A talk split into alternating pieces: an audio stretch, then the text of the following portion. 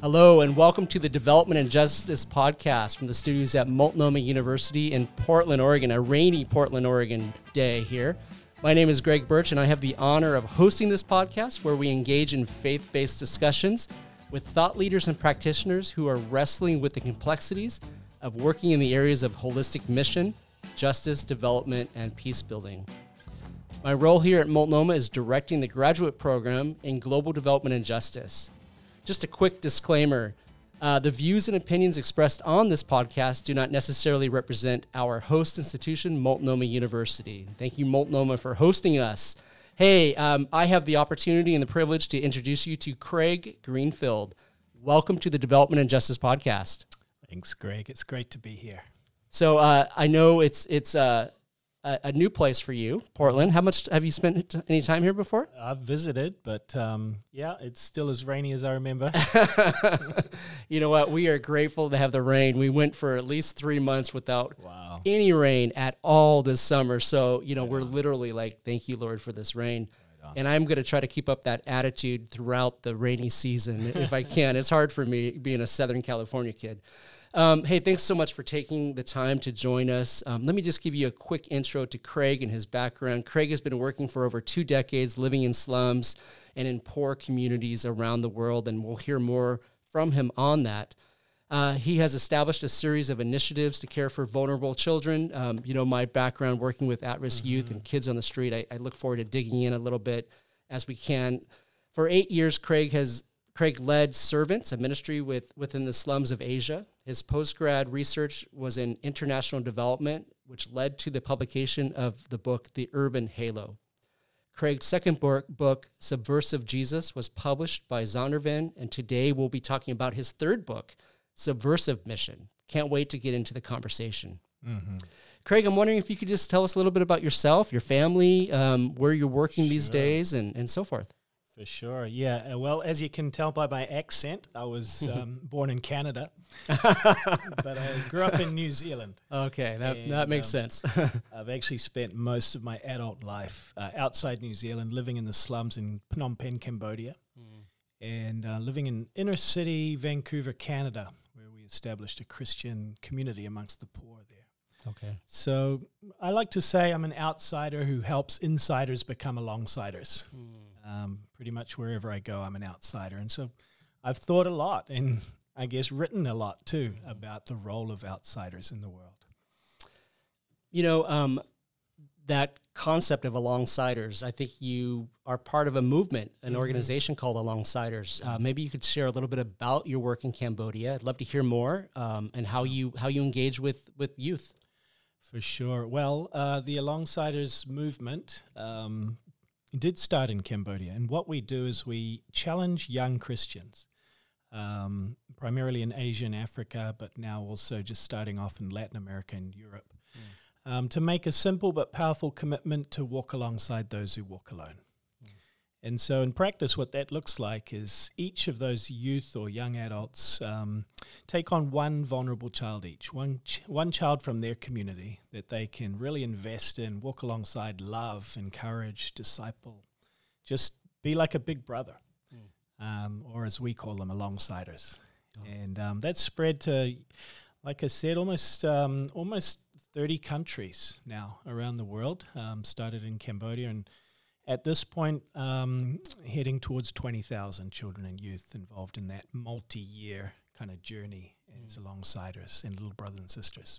So, really, an emphasis on mentoring. Is that what I'm hearing? Yeah. I mean, you call it mentoring, call it discipleship. I mean, it's, it's deep, it's sacrificial, it's, um, it's relational, mm. and most importantly, it's transformational. So, um, I, I would say it goes beyond mentoring. Okay. Yeah. Okay. Um, I think I also read something about a camp you're involved with in Cambodia. Yeah, we uh, we established Cambodia's first adventure camp as a social enterprise. Um, so to you know not only meet a need but also to generate some funds for the movement. Okay. Called Shalom Valley. Shalom Valley. Yeah. Okay. Terrific. Um, you know, in your first, in the first chapter of your book, uh, Sub- Subversive Mission, you mentioned being an outsider working for change runs in your blood. Mm-hmm. How? What do you mean by that? Um, well, yeah, almost literally in the sense of my grandparents were missionaries in India mm. for 25 years. My my parents were missionaries based out of Singapore for 25 years. So there's a sense in which um, my family are people who have sought to love their neighbors around the world. Um, when I was growing up in New Zealand, my, my family, my parents really welcomed in those who were not always welcome in our society. So we had a, a bunch of kids, foster kids, mm. people out of prison, refugees. My my home was always full, mm. and um, those were those were biblical principles that um, I've sought to live out myself. Yeah. Wow, man, I would love to to dig into that question. I think most parents would love to dig into that question, like how do we have that impact on our own kids, mm. right? And it sounds like to me your parents lived it, right? And and and that over flowed into your own life and your, impacted your own worldview. It it did, yeah. Yeah. Sorry. yeah. That's just as a as a parent, those are the type of questions that That's that right. jump in my head. Yeah, you know. So we'll see how my kids turn out. uh, well, um, you know, what led you to really start Alongsiders? Is um, I guess uh, you know I I um, my gifting and my passion and my calling. Um, you know, in my undergraduate, I studied business. And I, I guess what I'm passionate about is starting new initiatives in alongside and with the poor that mm. will benefit those those who are on the margins, those who are at the bottom of the heap. And so, um, as you know, we've I've worked for NGOs for many years and done you know NGO type projects, social enterprise, and, and there's a place for all of those. But I guess I began to explore um, the potential of movements, people movements, that um, would very much not be not be kind of catalyzed by outside resources or funds, but would be movements that are because people are passionate and they catch a vision and they are willing to lay down their lives for their neighbors. So, um, as we were working with vulnerable children, particularly children at that stage in Cambodia in the early 2000s who were being orphaned by AIDS, um, we wanted to see you know, how could the church mobilize to come alongside these children? And then it expanded much beyond that, of course. That idea of starting a movement or being part of a movement, mm. um, being part of a work with vulnerable children without outside resources, yeah, that's pretty radical. I mean, yeah, there are very few organizations or very few, um, you know, individuals that I know of that that are involved in that we have tremendous amount of resources here in in North America, for example. Mm-hmm. Um, you know, when when it comes to supporting movements like that, how how do people support you if they're not giving outside resources? So um, it's it's not it's not. Well, I mean, we're not so purist that we would say there's never any money or costs or expenses involved, but we don't want money to be the thing that is motivating people to act okay. with love towards their neighbors. So um, so first and foremost, all the alongsiders, all those twenty thousand who are involved, none of them are paid in any way. Mm-hmm. But what we do do is we put into their hands every every month a comic book in their own heart language, um, which is drawn by local artists in local languages, and that provides some kind of structure to that discipleship or mentoring relationship um, over three years.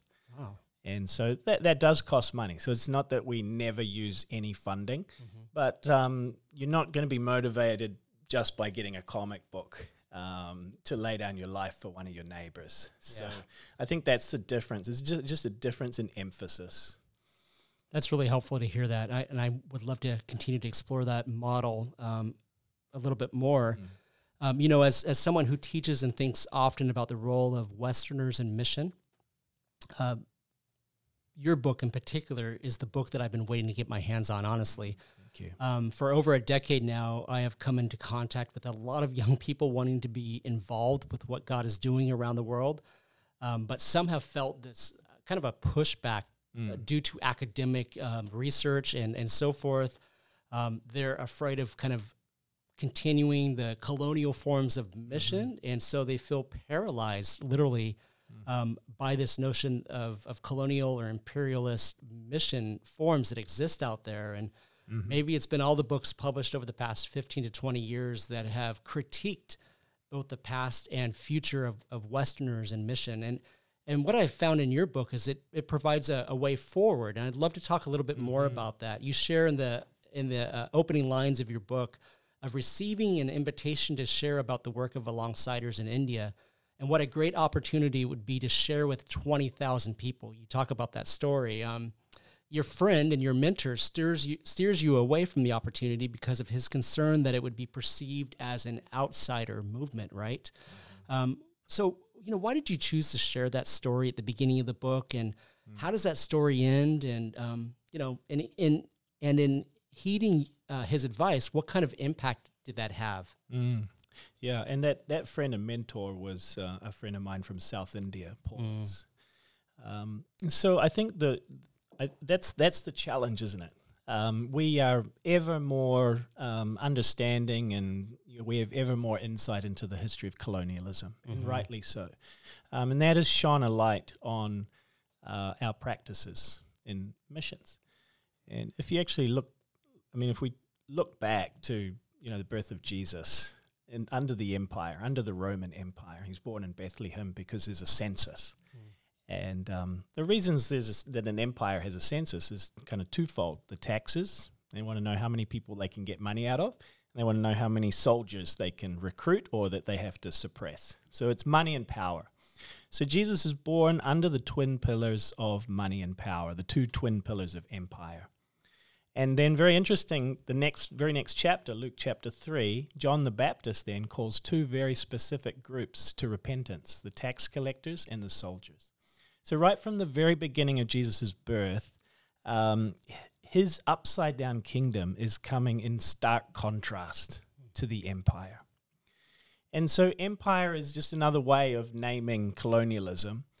Um, and so, wherever missions or development or those types of things have used money and power to bring change rather than the values and priorities of the kingdom of God, um, that's where we've gone off track.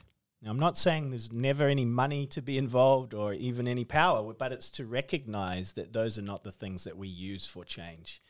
Um, and we have to be very self aware.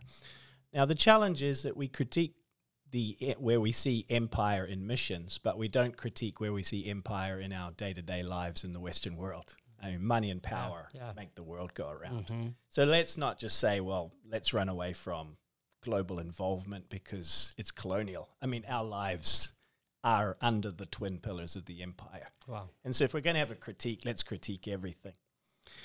Um, but that that's the challenge, isn't it? Nobody wants to be a white savior or a savior of any color.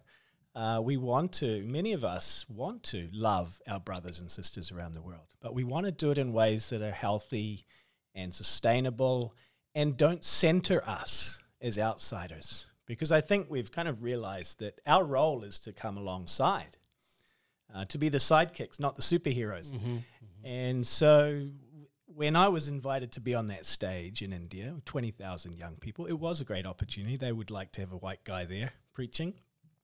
But um, Paulus wisely said that will immediately label this movement as a movement that is linked to the money and power that comes with Westerners. Mm-hmm. Mm-hmm. It won't be seen as an insider movement, a grassroots discipleship movement. And so that's why he rightly advised me to step back from that. And since then, the Alongsiders movement has exploded mm. around India and wow. around the world. I mean, it's incredible. But all locally led.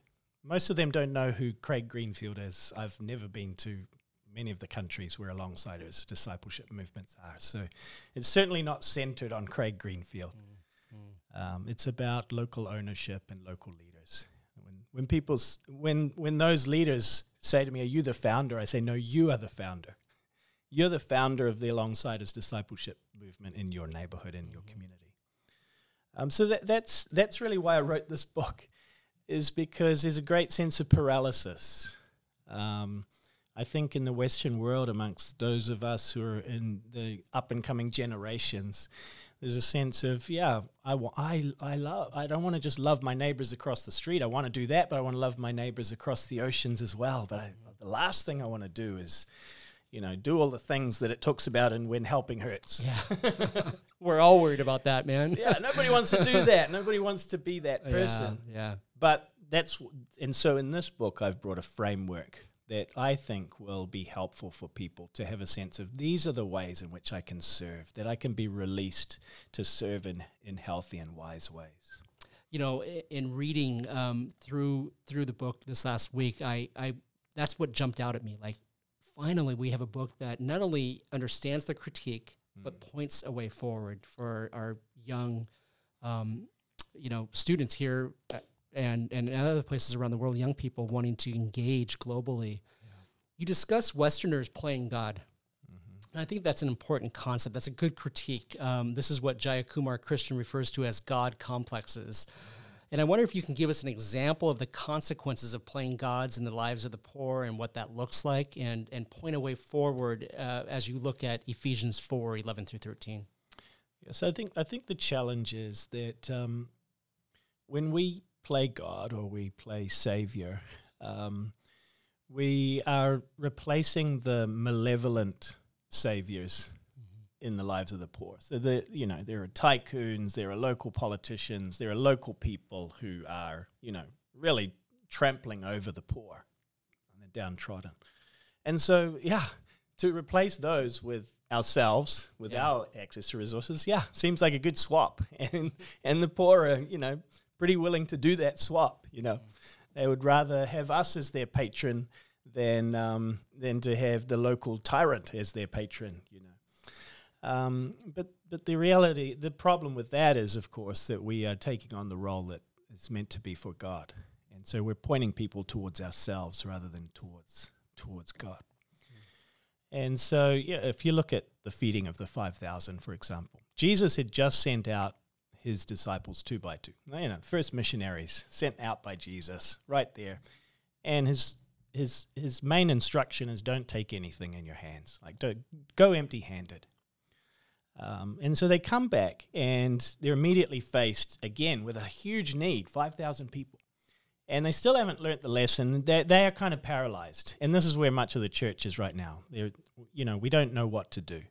And so they say to Jesus, send them all home because we don't know what to do here.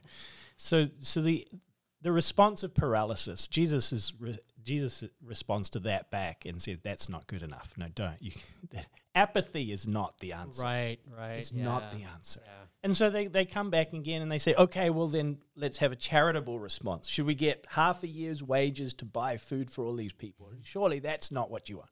And Jesus says, you're right. That's not the right answer either, bringing in outside resources. The answer is still there. Open your eyes. Open your eyes to see. And uh, of course, we know how the story plays out as this little boy comes forward with a with pathetic amount of resources in his hands. It's, it's just ridiculous. And that's very often what our eyes see is the resources in the hands of the poor to solve their own problems are pathetic. But that's really what Jesus wants to use is those resources of the poor, which, you know, we all, today we call that asset based community development is having eyes to see that, but having the faith to see it as well. And that's, I believe that's how God works. Hmm.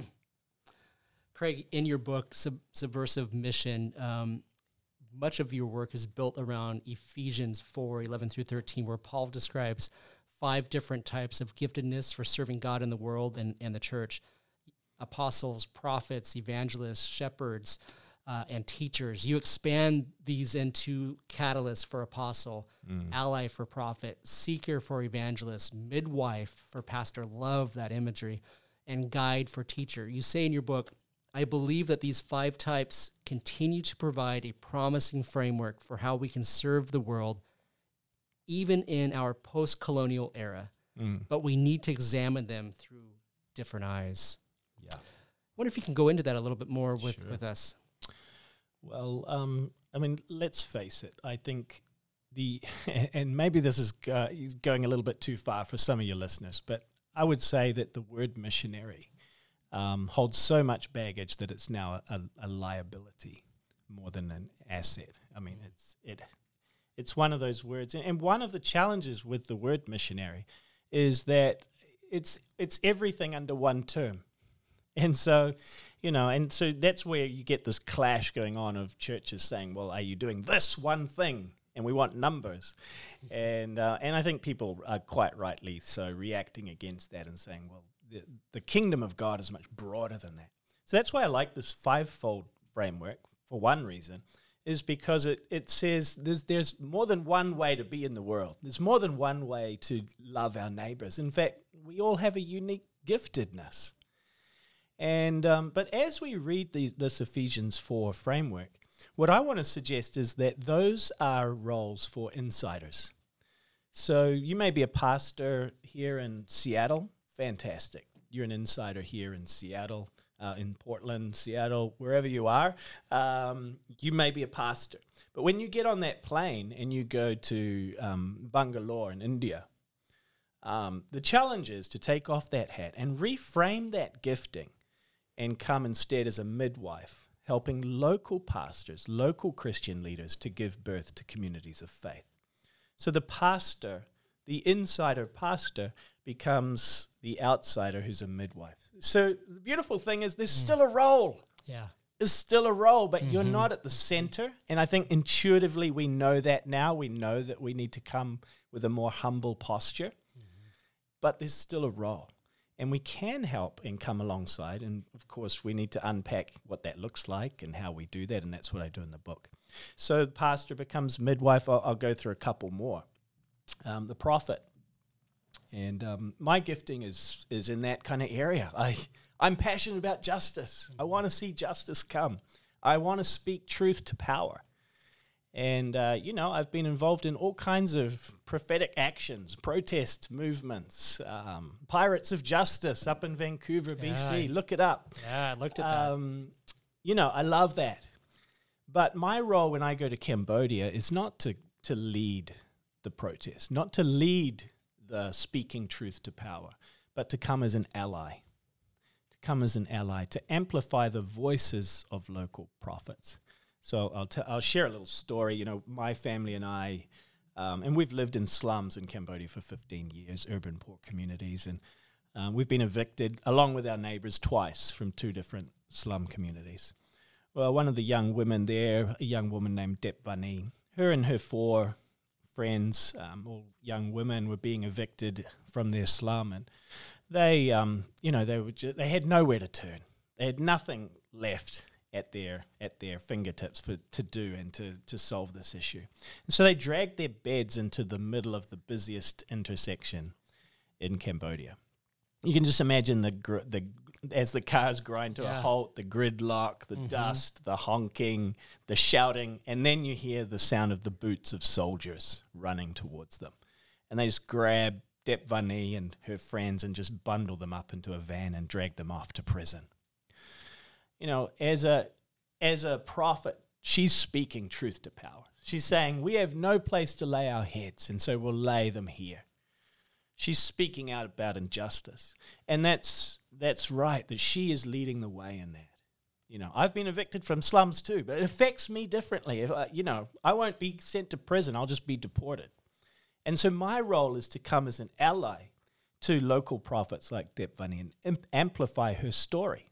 Here I am on a podcast telling her story about this injustice. Aung San Suu Kyi said, use your liberty to promote ours. That's the role of an ally is to amplify the voices of those who are called to fight for justice and strengthen their hand, encourage them, support them where we can. So you have pastor becomes midwife, prophet becomes ally. And then I go through each of the five types and show how it needs to be reframed into a slightly different posture.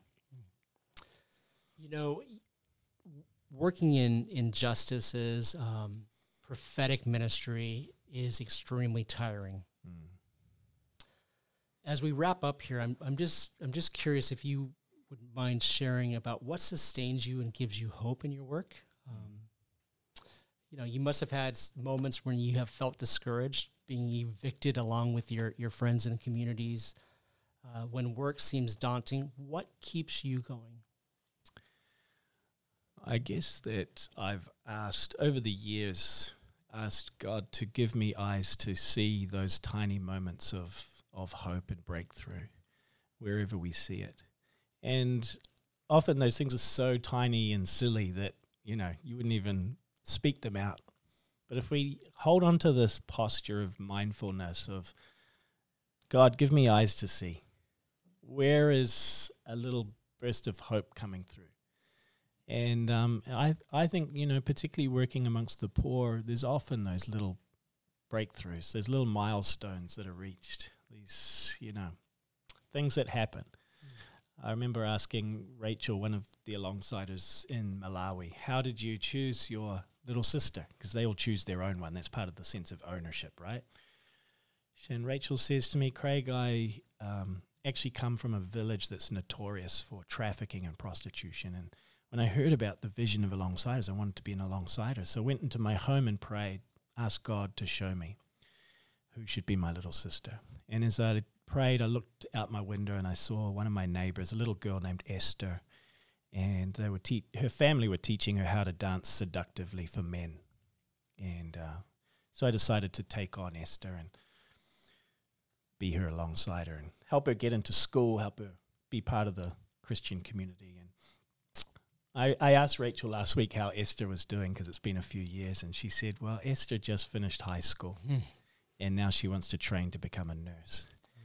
Mm. And so, this beautiful blossoming of the poor helping the poor, those who are downtrodden reaching out to others in their own situation um, to me gives me a lot of hope. Yeah, absolutely. I could I could definitely see that and holding on to those stories of where God is yeah. is moving among the poor, right? Yeah. I think I think sometimes we get so um, I don't we lose focus. I, at least I have, mm-hmm. you know, because I see all the problems around me, the injustices around me, and and fail to see what God is doing in different yeah. locations, different contexts, and um, so I I would yeah, I, I would totally agree. That's that's really important to look for the hope in the midst of, of yeah. some of these um, arenas. And yeah. and that's one of the reasons why we need to be globally involved.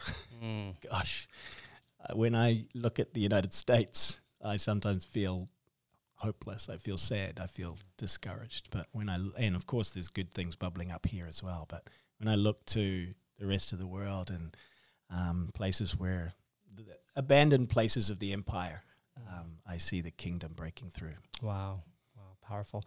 Uh, do you have any final words for those that that do feel paralyzed? Like like like what role would they have globally in being engaged as cross cultural workers? You know, I believe there's a role, and um, but it it needs to be bathed in humility, in wisdom, and learning, self awareness.